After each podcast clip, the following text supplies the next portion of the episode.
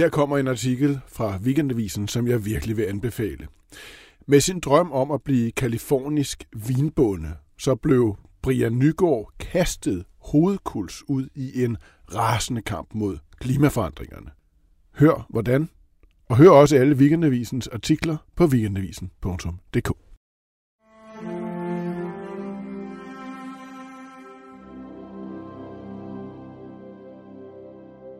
I 2020 flyttede Brian Nygaard til Kalifornien for at drive en vingård. Knap nok var han ankommet, før han begyndte at lære, hvad det vil sige at leve med klimarelaterede naturkatastrofer. Det har Brian Nygaard skrevet et essay om i denne uge med titlen Ild og vand, og det begynder sådan her. Hillsburg, Kalifornien. Kvædet kom bulrende ned ad skrænten til der, hvor jeg stod foran indhegningen – Huden sad stramt om knoglerne, og deres mørke øjne stirrede livløst hen på mig. De var i alle hensener godt på vej til at dø. Af tost, af udmattelse, og måske manglede der allerede et par stykker. De klemte sig brusende ind foran hinanden ved vandtroet, men der var tomt og udtørret, og jeg stod magtesløst i et par sekunder og så dem lide. Virk nu for helvede, skreg jeg og prøvede at sparke motoren i gang på det lille terrængående køretøj, mens jeg borede neglene ind i styret i frustration over min egen udulighed og situationens groteske alvor. Der var ingen vand, ingen strøm og ingen tålmodighed. Luften var sodet, og det sved i øjnene – det tog måske kun 20 minutter at få startet en generator for at pumpe vand fra et reservoir, og få det via en anden pumpe og en anden generator bag mit køretøj til troet og det stakkels kvæg, men det hele føltes længere end turen til Kalifornien fra Europa ugen inden. Jeg var fløjet over Atlanten for at lande i et ildhav. Jeg havde læst et par overskrifter i San Francisco Chronicle om en alarmerende skovbrand dagen en afrejse, og jeg kunne se på kortet, at det var meget få kilometer fra det sted, jeg skulle begynde at arbejde på en vingård nogle måneder senere. Min kommende chef beroligede mig med, at det var normalt for årstiden, og at brandvæsenet formentlig var ved at have styr på det allerede. Han tog fejl. Mens jeg sad ombord på flyet herover, brændte det, der svarer til 9.000 fodboldbaner inden for et relativt lille område i Sonoma County – godt halvanden time i bil nord for San Francisco. Det skulle sidenhen udvikle sig til den mest omfangsrige brand stedet hidtil havde set, og inden ilden var nedkæmpet, måtte en kvart million mennesker evakueres. Et areal på godt 310 kvadratkilometer brændte ned på to uger. Hvad der skulle have været en uge med papirarbejde til min alenlange visumansøgning og praktiske gøremål inden flytningen herover, blev en mærkværdig rejse fyldt med frygt og undren. Heldigvis var jeg slet ikke klar over, hvor slemt det skulle blive sidenhen. Ugen inden var planen at køre direkte fra lufthavnen til Vingården, men omfanget af brændene var så fremskreden, da jeg landede, at vi aftalte, at jeg skulle blive et par dage i San Francisco. Det var den rigtige beslutning, for den efterfølgende nat blev de første 100.000 mennesker evakueret. Hele området var i undtagelsestilstand, og ilden var ude af kontrol. Vinden havde båret den videre så hurtigt, at CAL FIRE, delstatens brandvæsen, stort set udelukkende kunne kæmpe for, at den ikke skulle æde sig yderligere ind på de befolkningstætte dele omkring byerne Santa Rosa og Hillsburg, der hvor jeg skulle skabe et nyt liv for min familie. Jetlag og bekymringer holdt mig vågen de nætter i San Francisco – Via journalisternes beretninger fra distancen og den uhyggelige detaljegrad i brandvæsenet og politiets radiokommunikation opdateret via Twitter, blev det alt for tydeligt, at situationen var mere end bare kritisk, til trods for at tusindvis af brandfolk var kommet til fra samtlige nærliggende counties og andre delstater. Ilden rasede i første omgang hårdest langs Highway 128, der skær direkte igennem et enormt vinområde – men hvis den flyttede sig bare en anelse længere mod vest og over floden Russian River, begyndte byerne at være i reel fare. Da vinden igen tog til og fragtede den over det kritiske punkt, begyndte masseevakueringerne. Jeg fulgte opdateringerne så minutiøst, at jeg knap nok forlod mit hotelværelse. Jeg sad med de forskellige kort og kunne se, at det gik den helt gale vej – Selvom jeg var kommet der i næsten 15 år, lærte jeg nu stednavne og vejforløb med en ufrivillig detaljegrad ved at se, hvor tæt ilden var på vingården. Min chef havde lukket for informationsstrømmen siden evakueringen og ventede i stedet på bekræftende oplysninger om sin families range. Naboejendommen stod i flammer, og en vingård meget tæt på forsvandt.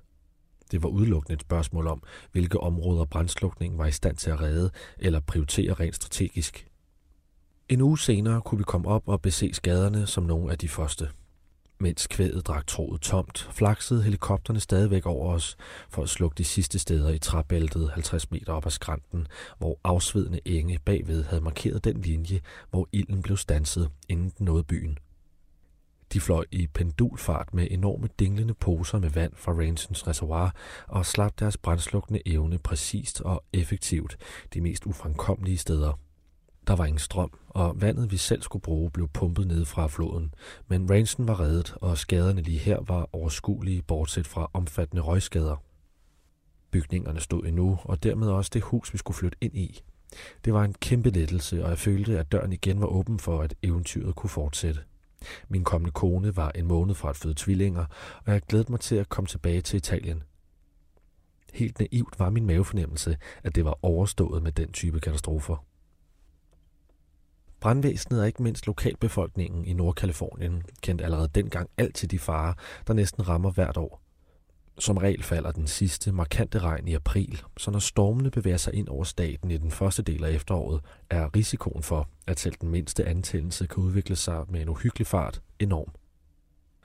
Branden, jeg var landet i, begyndte med en væltet elmast, netop som energiselskabet PG&E Pacific Gas and Electric var i gang med at afbryde strømmen mange steder på grund af et stormvarsel den samme nat. Deres forsøg på at håndtere risikoen kom for sent, og masten på en lille vej på den vestlige side af bjergkæden mellem Napa og Sonoma kickstartede katastrofen. Selvom beredskabet har været voksende og konstant blev udbygget, har stort set hvert år budt på katastrofale skovbrænde siden den hidtil største forårsagede 22 dødsfald og over 5.000 nedbrændte bygninger tilbage i 2017. Konsekvenserne strakte sig meget mere end de tre uger branden dengang stod på, da genopbygningen, ødelagt infrastruktur og jordskred efter såkaldte burn scars blev kritiske forhold, man skulle forholde sig til i årene efter slukningen. Hvert år får brændende navn efter stedet, de opstår, og Kincaid-branden, som jeg så ulme færdig, inden jeg rejste tilbage til Europa, var blot den næste i en alt for lang række af stednavne, der bliver til uhyggelige minder, som Cedar, Camp, Tops og Paradise. Da jeg landede i Kalifornien igen nogle måneder senere, var det med tre store kufferter og vores kat, og det var blevet forår. Græsmarkerne i dalen var nærmest fosforserende, selvlysende grønne af den gødning, asken havde skabt. Resten af familien skulle komme over lidt senere, så jeg kunne komme i gang med mit nye arbejde og finde vej gennem den absurde jungle, som det private sundhedsvæsen i USA var og stadigvæk er. Det var februar 2020, og kort efter lukkede alt ned. Ingen kunne komme ud, og ingen kunne komme ind. Der gik næsten fem måneder, før jeg så min familie igen. De blev i Danmark, for Trump-administrationen havde slået bremserne i for stort set alle ambassadefunktioner, og jeg fik med nød og næppe lov til at komme tilbage til USA efter en periode i Europa den sommer. Det var en absurd og hård tid for alle, men i det mindste kunne jeg arbejde og tjene penge. Landbrug var en del af de essentielle funktioner i USA under pandemien, og jeg nåede tilbage før høsten, som skulle køre som planlagt, og men med masker og afstand. Der var knastørt og vanvittigt varmt. Når jeg ser mine billeder igennem fra den periode, hjælper det med at stykke hukommelsen sammen, for jeg tror, jeg ubevidst havde brug for at glemme store dele af den. De er som elementer i en mosaik, jeg helst undgår at tænke på, men alligevel tvinger mig selv til at huske af og til. Godt og vel en tredjedel inde i høsten blæste et underligt uvær op en formiddag. Regnen ramte aldrig, for den fordampede inden den nåede den sprukne jord. Men det gjorde lynnedslagene tusindvis af dem antændte omkring 600 store brænde, der langsomt åd sig ind på hinanden og blev endnu større. Tilsammen skabte de den største skovbrand i Kaliforniens historie. På begge sider af, hvor jeg boede, kunne jeg se dem vokse. Den ene bare en håndfuld kilometer væk. Vinden var favorabel, og derfor så ilden umiddelbart ikke ud til at bevæge sig over den 6-borede 101 motorvej. Men det var strengt obligatorisk at have bilen tanket fuldt op og lægge en taske klar, hvis der skulle evakueres.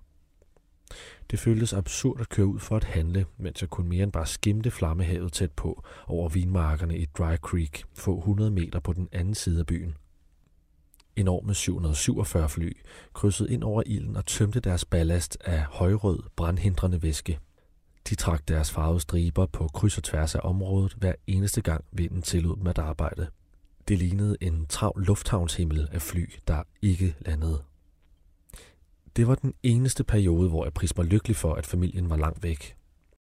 Nogle dage efter at brændende var begyndt, blev himlen så tildækket af røg, at solen stort set forsvandt og blev afløst af et underligt gulligt skær, der sammen med tågen fra Stillehavet gjorde det svært at se ret langt. Det var sundhedsskadeligt at være udenfor uden at bære maske.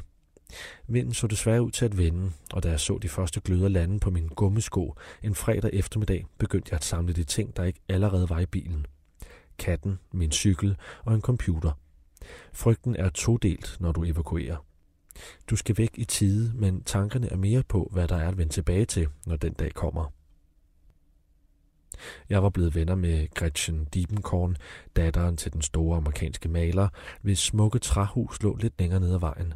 Hun havde nøje opmålt de værker, hun havde hængende fra sin far, så de hurtigt kunne passe ind i bilens bagagerum.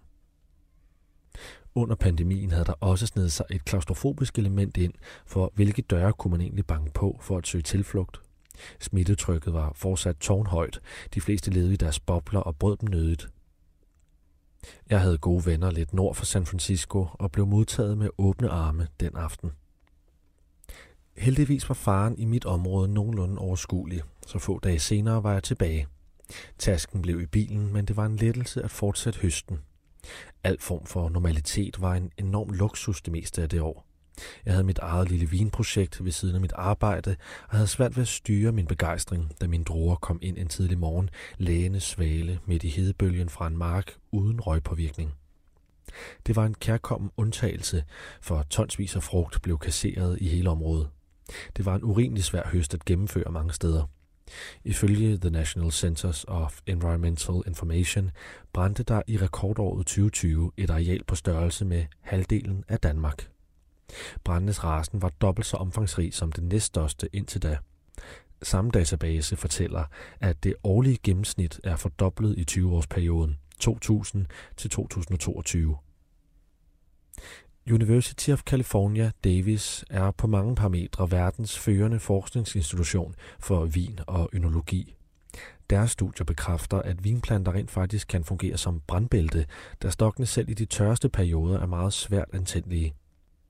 Frugten tager derimod alle tæskene, for røgmolekylerne binder til sukkeret i druerne, og eftersom netop den bestanddel fermenteres til alkohol, når man laver vin, flytter risikoen for røgskade med over i det endelige produkt.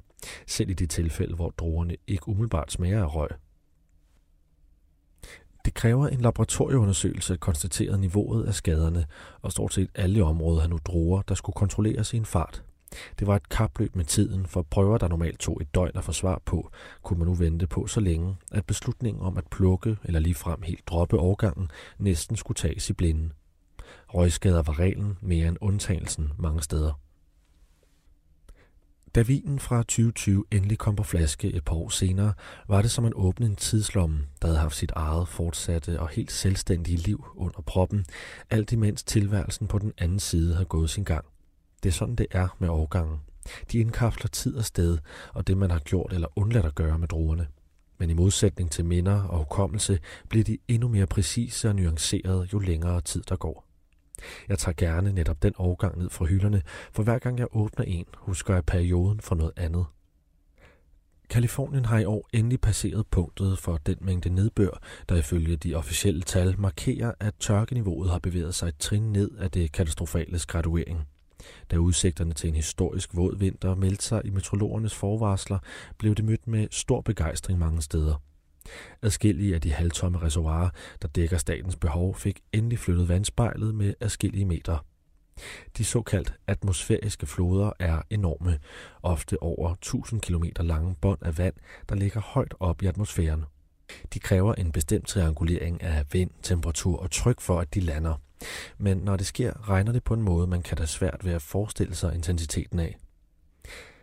De kræver en bestemt triangulering af vind, temperatur og tryk for, at de lander. Men når det sker, regner det på en måde, man kan have svært ved at forestille sig intensiteten af. Officielle tal siger, at de ni atmosfæriske floder, der ramte fra slutningen af december og ind i januar, gav over 121 billioner liter vand.